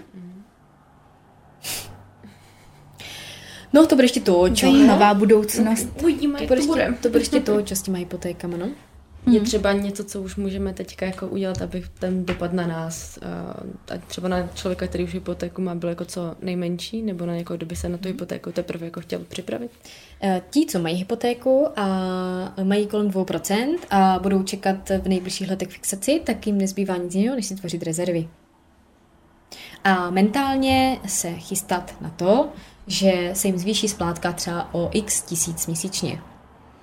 Eh, spolu se zdržím energii a podobně, to může být docela eh, zásah do rozpočtu, ale všechno se dá jako ukočírovat tím, že vědomně několik let dopředu jste schopní uh, si třeba hlídat spotřebu, psát si výdaje, zkusit si zvýšit příjmy, ať už třeba v práci nebo prostě v podnikání, to jde lépe. Samozřejmě v práci si musíte při, uh, říct o přidání. Šéf vám nepřidá, pokud jako ne, úplně nedáváte dobrý výkon, tak prostě mákněte, že jo. Uh, nevím, lehko se mi to asi samozřejmě mluví, ale mm, jako nevěřím, že se prostě v téhle situaci opravdu nejde, nedá něco udělat. Prostě vždycky se dá něco udělat. Eh, no a na, mm, na ten coaching a na, ten, na to směrování, na ten mentoring eh, jsme tedy my, aby jsme to spočítali, dali to na papír a prostě opravdu tomu nastavili zrcadlo a řád k tomu, co dělat, jak se na to připravit, no, abyste nebyli v, v háji. Tam. Tam. Mm. Tam, Krásné kde slunce se nesvítí. no, mě třeba napadá, um, Wendy, ty máš, eh, jestli to můžu říct, jako, že u nás pracuješ v podstatě na full time téměř a k tomu ještě jako magistra prezenčně si tady mm-hmm. chodíš na FMKčko. Mm-hmm. jo, jo, jen tak, no. Klobouček, klobouček. Uh, takže se tam potkáváš, kolik je, 23? 24 už asi, 24. No, 24. takže jako s vrstevníkama, kteří budou chtít někdy bydlet. Jak to oni vnímají? Um, musím říct, že třeba jako úplně to není téma, které uh, tam jako padá. Uh, jsem tam jsem se teďka jenom vybavila, že to jako beru, takže se možná, eh, že je to jako nedostupné. Mm-hmm. Jo, jako momentálně teďka... Že jsou smíření mm, s tím, mhm. že je to nedostupné, jo? Buď. Mm-hmm. A, mm-hmm. Nebo to ještě jako nemají na to myšlenky, že to možná ještě jako neřeší, protože se řeší, co vlastně po škole, jestli jako mm-hmm. někdo někam odjede. Mm-hmm. Uh, nevím, ještě tam asi není taková ta jako hlavní téma té třídy, mi třeba přijde, že není úplně jako zakládat rodinu, nějak se jako usazovat. A naopak, co mám přesně jako kamarády uh, do Vemíčině, odkud, odkud jsem, tak tam to zase máme jakoby jinak. Mm-hmm. A kde si myslím, že jako vnímají důležitost toho bydlení, že už jako se usazují a mají rodiny a, a už jako začínají vnímat trošku takovou tu důležitost, že to není jenom tak, že třeba se na to jako někde a připravit. Um, ale nemyslím si, že by uh, to bylo jako denodenní jako téma. Je možné, že se to jenom prostě nepotkalo v té naší konverzaci, že jsme to jako úplně neprobírali jako uh, že jsem se jako neptala, hele, tak co hypotéka, jak to máte? Mm-hmm. Uh, to se tak běžně neptáš, Jo, to, no. to až v našem věku. jo, no, to bylo den, de, denní, denní téma, že? Ano, no. Um, A tak co je takové denní téma u takových lidí? Už se to chceme to říkat do podcastu. Já už se to neumím představit. Jo, já to mám asi trošku posunuté, mám pocit, že se potkávám s vámi, takže pro mě je denní téma ta hypotéka. pro mě. Dobrý. třeba, třeba můžu si připadat uvědoměla, aspoň. Ano, ano. No, tak nějak se to asi jako uh, liší. Mám fakt jako takové ty dva jakoby protipóly, kdy uh, chodím tady k, do školy a postupně se tam jako lidi zaměřují na to, jak se budou budovat jako kariéru, kam eh, prostě porostou, co budou dělat potom eh, po odstátnicování, jestli budou cestovat, eh, nebo jako, že se, kde se vůbec uchytí jako v republice a tak. Takže kariéra. Hm? Tam, tam spíš a, a naopak právě jakoby kamarádi ne, nezapomínají jako ti druzí, nezapomínají úplně jako na tu uh, kariéru, počítají s ním, ale byla prioritnější pro ně prostě teďka rodina. Mm-hmm. Takže my jenom slavíme vždycky nové těhotenství někoho. Jo, no to, to jako uh, nechápu, no. No. Já to chápu. jako jo, ale v tom věku. No, je to, je to... Jako to je hustý. Je to brzo, no. Však to já už vím, že od 21, co tady seš, nebo eh, no, jo, tak to ano. bylo furt nějaký děcko, jako... No, jak právě přijde, že to jako otáčí, jo? že to... A mám vlastně jako vesměs kamaráda jako taky jako s vysokou školou. A že to není úplně takový ten trend, prostě prvně kariéra a pak jako děti. Uh, ale že se nám to jako trochu otáčí, že jako první děti, pak buď třeba kariéra, anebo už to jako slučovat. Já, já mám k tomu no. taky jednu poznámku, protože zrovna jsme se o tom nedávno bavili s kamarádkou, že vlastně hrozně závidíme a těm holkám, které hmm. měly to miminko už na té vysoké, protože a protože to prostě zvládli i při těch zkouškách, kolikrát jsme jako před, zkuš, pro, před tou učebnou, kde probíhala zkouška, tak tam prostě odevzdali dítě, šli na tu zkoušku. A my jsme si úplně říkali, mm, kam půjdeme na pivo potom, že? A toto. A jakože jak to dávají a jsou dobré a tohle. Ale vlastně teďka oni už mají ty děti velké a mohli normálně nastoupit do toho pracovního procesu. Mají to za sebou, takové to jako nejtěžší období, kdy fakt ta maminka je prostě s tím dítětem doma a prostě ty kariéry mají mnohem dál, než jako my, kteří jsme jakoby čekali a chtěli jsme si hrozně jako něco vybudovat, mm. protože, protože ten čas jako letí úplně šíleně, no. Ono jako, co si budeme, furt jsme jakoby holky a furt se jako předpokládá, že na tu materskou jednou jakoby nastoupíme a ať už se to jakoby nesmí říkat jakoby nahlas, nebo nikdo se nás na to nesmí jako nikde zeptat na nějakém pohovoru, tak, tak když máš jako... 33 a máš nově přítele, no, tak, tak, uh, tak se ani nemusíš, tak se ani nemusíš no. ptát. Nebo když už dodat to eh, do eh, CVčka je uvedeno jakoby čerstvě zdaná, jako no. Hmm. po škole 25, no tak jako, že hmm. kam to směřuje, že? Jo. Na druhou stranu se není asi jako čemu divit tomu jako zaměstnavateli, že je to takové, jsem si vědom, že přijímám někoho na krátkou dobu, vložím do něho hrozně moc jako hmm. energie, času a peněz a možná se mi to ani jako nevrátí. Mm-hmm. Akorát prostě to blbá výchozí pozice, no. Prostě tady tenhle jako věk po té, po té jo, jako jo. škole, no. Je to tak. No, co se týče těch eh, jako studentů, když můžeme navázat k tomu, mm-hmm. tak eh, se vlastně kolem toho taky děje teďka dost, eh, co se týče brigád, co se týče nějakých jako dohod na pracovní poměr, pracovní činnost. E, nevím, jestli se to už taky schválilo, ne, nebo se to řeší v tom konsolidačním balíčku. se i daň pro studenty? Měli tam, nějakou, tam je to trošku jinak. Je, to, je tam hodně změn, protože ten zákonník práce prostě a ty dohody jako neměl upravené úplně úplně, do, nebo ne dobře, ale prostě bylo to znát, že dohody se dávaly na to, já nevím, jak to říct, já bych to řekla tak z praxe, prostě dohodáři jako byli vždycky taková ta jako No to řekni. No, prostě skupina lidí, kteří jako byli prostě podržtašky, nebo nevím, jak to říct, úplně slušně. Není to úplně tak doslova, ale prostě počítali se na tu nejhorší práci a na to, že si je zavolá člověk, když jako je potřeba. Nebylo to ve všech firmách takhle, ale často jsem se s tím jako setkávala z toho, z toho personálního hlediska. A teď by se to mělo trošičku upravit, že vlastně ty dohody uh, budou mít opravdu jako velké změny. Ještě je to v procesu, něco je bylo schválené od října, ale něco bude schválené třeba na, například, že budou mít nárok jako dohodáři na dovolenou. A to bude až od ledna vlastně, což už se jako hodně, hodně podobá tomu pracovnímu poměru jako běžnému. Což mě teď napadá, že určitě bude nějaké překlenovací období, kdy jako budou mít trošku stíženou situaci možná se vstupem na pracovní trh studenti protože třeba se nebudou chtít tolik využívat dohody, protože najednou to ty zaměstnavatele bude stát jako víc peněz, ale za mě je to zase něco, na co si člověk může zvyknout. Ono vždycky, když je nějaká novela nebo nějaké jako velké změny, třeba už to bylo i s novým občanským zákonníkem, když prostě přecházely tady ty věci, tak je to velký strašák, je to vždycky nějaký ten rok, kdy si na to jako zvyknou lidi ale, ale pak vlastně v zásadě jako se to začne normálně podle mě zase používat, anebo naopak třeba bude podpora víc, jakože práce na ičo, hmm. třeba to nahradí ty dohody hmm. možná, ale nemyslím si, že by to třeba měl být úplně zásadní problém. Kdo to využívá, že? Často důchodci, maminky na mateřské dovolené, studenti a tady, tady ten směr, no, bude to asi chvíli to bude pro ně trošku stížené. Co se týče nějakých změn teda v tom konsolidačním balíčku ozdravném, tak samozřejmě to úplně neozdraví jako naše peněženky. to, to jsme asi pochopili už všichni.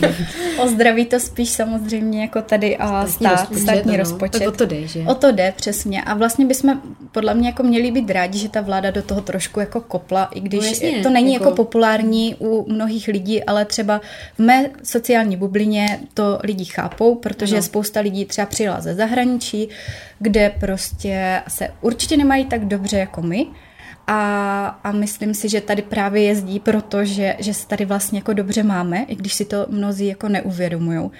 Co se týče nějakých jako hlavních změn, která je třeba pozitivní, i když zase někteří lidi to vnímají jako negativní, tak je ten rodičovský příspěvek, který se vlastně zvyšuje o těch 50 tisíc.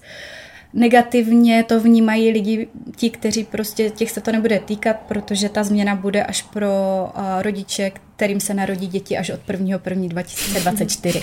Což to chceš, abys měla termín 30. Jo, jo, a přesně tak, takové to, jak to budeš o té půlnoci prostě držet. Ježišmarja. Uh, no, tak takhle to asi jako úplně nebude, ale prostě no. uvidíme. jak, jak v tom, v, kde to bylo? V přát, no, ne, v Přátelích? No, to bylo v nějakém filmu, na kde Silvest, na ten novoroční miminko, že dostane jo, nějakou odměnu. Ne, to bylo v Přátelích, ne? Jo, už Tam rodila Rachel a Phoebe jenom, ne? No, jo. to bylo. jedno. No prostě, dejme tomu, že to teda jako pomůže. Myslím, že rapidně prvního první po půlnoci se zvedne počet narozených dětí ano, oproti no. jako Loňsku. Mm-hmm, jo. Určitě. Což je, což je podle mě jako taky fajn, že se na tady tohle myslí. Pak u Vícerčad je to teda samozřejmě taky zvednuté. No, co se týče, jak jsme se bavili toho bydlení třeba, tak tam je jako důležité si uvědomit, že se určitě budou zvedat nájmy. Mm-hmm. Je, je na to jako prognoza, protože uh, se, co se týče DPH, tak vlastně byly tři nějaké sazby, byla 10%, 15% a základní 21%, kdy z těch spodních dvou níz, nižších se udělala jedna průměrná 12%. Mm, pro zmatení nepřítele. Pro zmatení nepřítele, mm. přesně tak. Ale co si jako podle mě spousta lidí neuvědomuje, čeho se to bude týkat. Bude se to týkat centrálního tepla, vodné, stočné, bude se to týkat například klidových služeb v domě, a kdy z 10% se to bude danit 21%, což je velký Cože? skok, ano. To je dost, no. A třeba komunální odpad z 15 na 21% a taky prostě vyšší daň z nemovitosti a například, no, co jsem, co jsem ještě četla, co mě zaujalo, tak zase pro lidi na vesnici, kde se třeba topí dřevem a podobně, tak tam taky ta, ta daň prostě jako bude vyšší. Takže určitě zase ohledně toho bydlení ne, nezvedají se jenom hypotéky a tady tyhle sazby, ale, ale prostě musíme počítat i pro lidi, kteří jsou v nájmu, tak musíme počítat s tím, že tam se to samozřejmě promítne taky do, do tady těch hmm. jako poplatků. Počítá se s tím, že to bude od 15 stovek až do 2,5 tisíce korun, což jako pro lidi taky jako už je nějaká částka, mm-hmm. takže, mm-hmm. takže jako určitě s tím počítat, třeba v nějakých uh, svých rezervách a podobně, protože ono to jako nastane docela brzy, takže, takže, s, tím, takže s tím prostě počítat. No. Co se týče ještě nějakých zásadních změn, které se dotknou třeba rodin s dětmi, tak jsme určitě jako zaznamenali, že se ruší školkovné jako jedna, jedna výhoda, která byla vlastně u... To Wendy určitě zaznamenala, že? Já ano, ten nic jiného nesleduju školkovné. Pro tebe by, tebe by mohlo zajímat, že se ruší úplně jo. sleva na studenta, která... Mm, uh, která pěkně. Uh, podle vlastně statistiky toto bylo jako jedna z nejvy, nejvyužívanějších no. slev, mm. Které jako se uplatňovaly, protože to prostě uplatňovali všichni studenti. A to školkovné je taky jako mega. A školkovné je to... tisíc za rok. Jo, školkovné je to do, nějakého, do nějaké té průměrné mzdy. Myslím, že to mohlo být naopak právě až 17 tisíc. Jakože, no, 17, ne 11. No, 17. Takže myslím si, že jsem četla dokonce nějaké číslo, že průměrná rodina výdělek zhruba 40 tisíc měsíčně s dítětem do 3 let, takže by se mohla pohybovat ta částka, o kterou přijdou až kolem 40 tisíc. Za rok. Mhm protože se uh, omezuje i sleva na manžela na manželku, což taky postihne mm, docela prostě velkou skupinu lidí. A tam to je, tam to je vlastně omezené tím, tím, těmi třemi lety toho dítěte. Že můžeš slevu na můžeš, manžela, na manželku do mm-hmm. tří let věku dítěte. Přesně Pak tak. Už ne. Pak už ne. Pak už máš smůlu, no. No tak jasně to jako jo. chápu. No ale co mě zaujalo v těch změnách, třeba v zákonníku práce, to by mohlo uh, zaujmout uh, zase maminky nebo prostě skupiny, které jsou nějak znevýhodněné při tom pracovním procesu, tak uh, je možnost uh, uh, vytvořit si nárokovou žádost.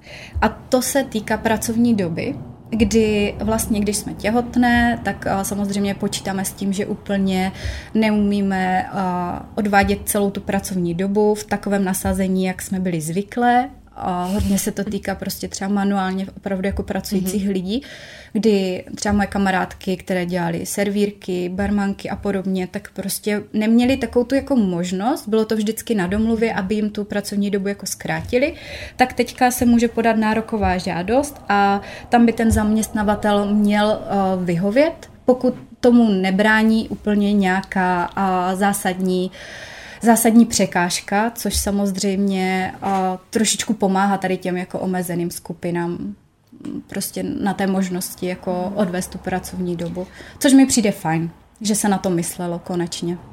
Tady s tím jsme se vlastně ještě potkávali při vlastně plnění ze životního pojištění, kdy vlastně ženy na rizikovém těhotenství mhm. chtěly mm-hmm. plnit z pracovní neschopnosti, to už jsem říkala. Mhm. Vlastně volali nám vlastně klientky s tím, že jim zaměstnavatel nemůže poskytnout práci, mm-hmm. kterou by mohli vykonávat v těhotenství a proto oni je posílali na rizikové těhotenství mm-hmm. jakoby domů mm-hmm. na nemocenskou a, a oni vlastně mělo to být plněno z pracovní neschopnosti. Mm-hmm. Což není možné, mm-hmm. protože tohle je domluvené vlastně mezi jako zaměstnavatelem a tou vlastně nastávající jako maminkou, kdy tam není třeba ta reálná příčina. Není tam medicínský důvod. Ano. Mm-hmm. A, a vlastně vždycky nás ta pojišťovna odkázali na to, že ten zaměstnavatel je povinen přizpůsobit tu práci té mamince mm-hmm. nastávající. Takže, mm-hmm, okay. Je povinen, takže není to, hledí si na nemocenskou, mm-hmm. ale jestli děláš třeba, dejme tomu mm-hmm. tu barmanku, tak třeba to nemůže jako už vykonávat, tak jí musí najít mm-hmm. jinou pracovní pozici, kterou mm-hmm. může vykonávat, že ji nemůže jako vyšoupnout. Ano. Takto. Ale teďka mm-hmm. je právě ta možnost, že může vykonávat tu stejnou práci, pokud jako zvládá, mm-hmm. ale měl by na její žádost vyhovět a omezit pracovní dobu, což je jako novinka. Mm-hmm. To je dobrý. Která mi přijde fajn. Jo. A určitě jako si myslím, že to hodně, hodně prostě lidí využije tady toto.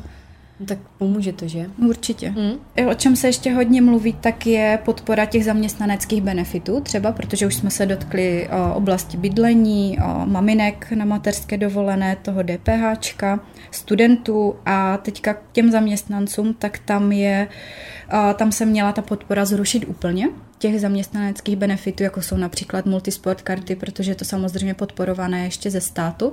A tam se teda zvedla velká vlna nevole samozřejmě zaměstnavatelů, kteří prostě by to museli platit z vlastní kapsy, protože ten trend, který teď je, když prostě jdou lidi na pohovor, tak když jim se jich zeptáte, jaké máte třeba otázky, tak se zeptají, jaké máte benefity. Což je jako fakt běžné. Mám spoustu prostě lidí kolem sebe, kteří ty pohovory dělají a, a jako musíte těm lidem prostě něco nabídnout, protože jako schopných lidí je teďka v dnešní době hrozně málo na pracovním trhu, takže, takže toto samozřejmě by hodilo trošku vidle do toho, tak zabojovali a zatím to teda bude, bude prostě takto podporované aspoň z půlky. No.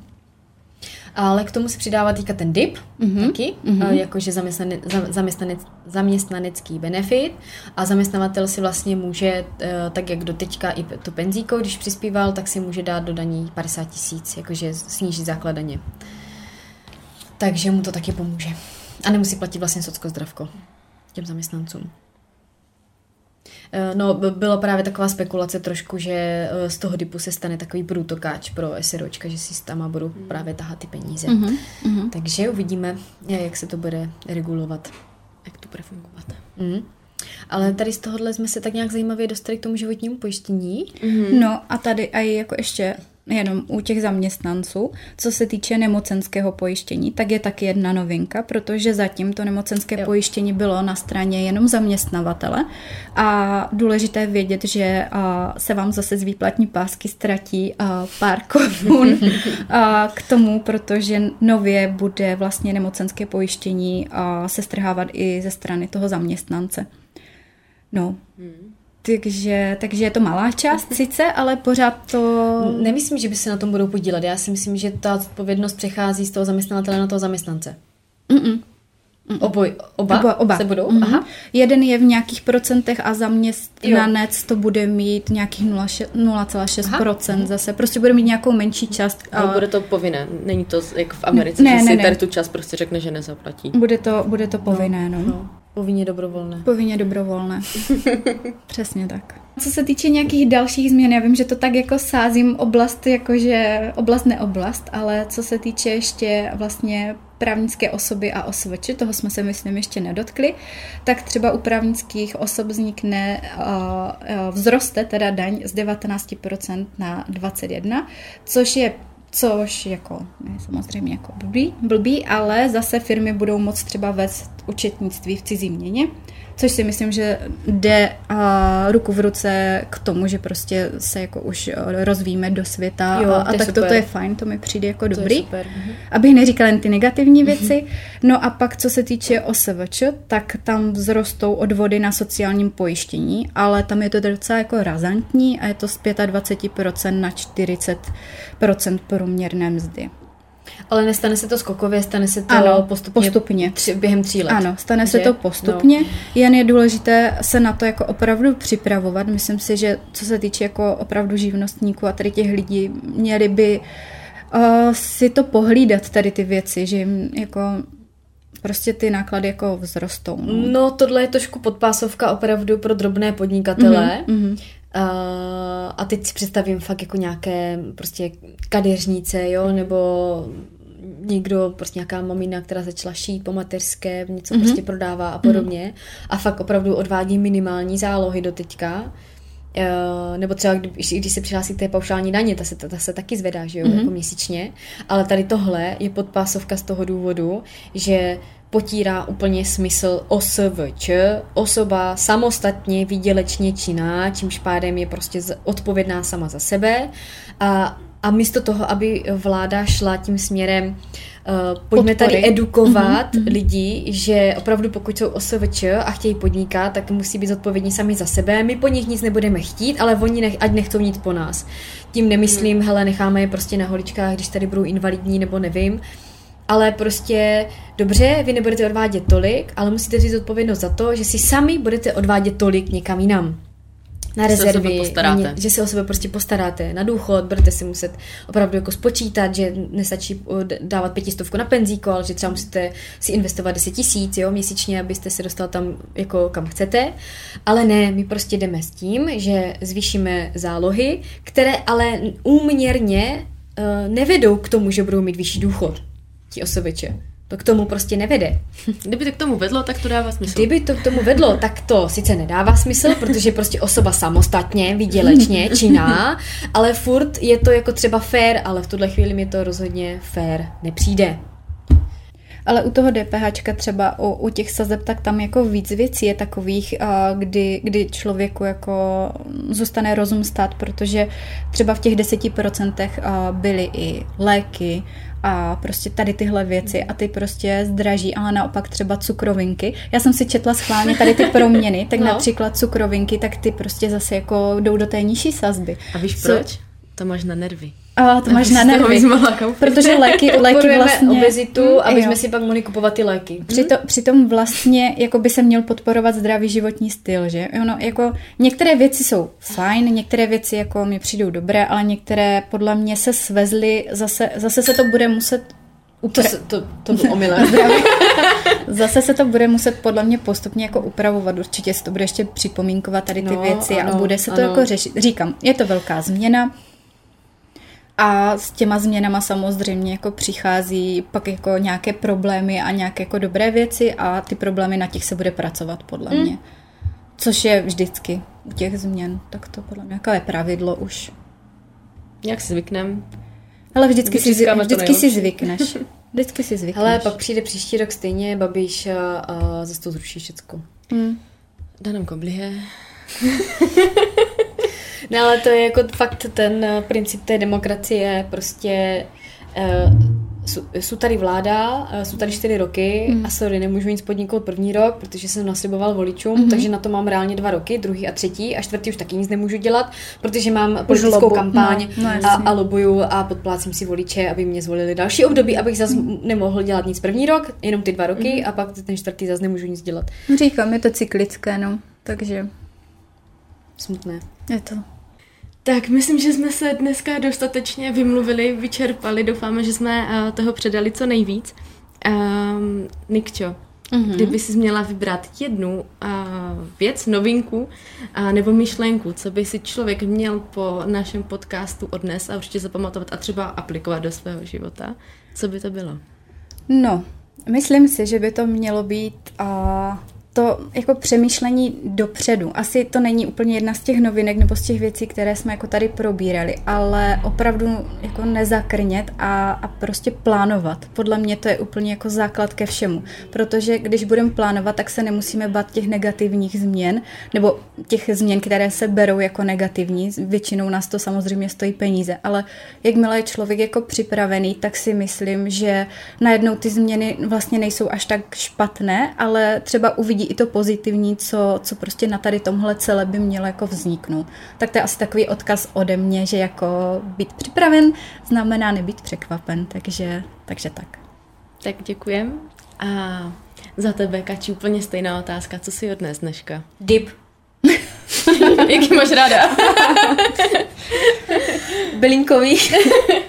tak, od, odnést si bylinkový dip, uh, velké D, velké I, velké P, Uh, ano, a být hlavně na pozoru, uh, protože příští rok budete uh, všichni, nebo budeme všichni pod brutálním útokem nabídek jako všech velkých institucí, i těch malých, uh, s nabídkou DIPu. Jako opravdu na to, to se obrňte, bude tady úplně jako létající koberec, fakt prostě plný jako těchto uh, nabídek. Uh, pro konzultaci, jestli jsou bezpečné ty produkty, protože stále se ještě neví, jestli to někdo jako ne, nepojme nějak jako zajímavým způsobem, uh, tak jsme tady my na zhodnocení těch rizik. A druhý, promiň, já si vezmu i uh, druhý poselství, investovat, investovat, investovat uh, bezpečně a uh, s informovaným rozhodnutím. Tak. Tak, Moc děkuji teda za závěrečné cené poslední uh, rady a my se loučíme a budeme se těšit u dalšího rozhovoru, až se zase všechny tři třeba domluvíme na čase a potkáme. Ano, super. Díky. Tak jo. Tak ahoj. Mějte se, ahojte. Ahoj.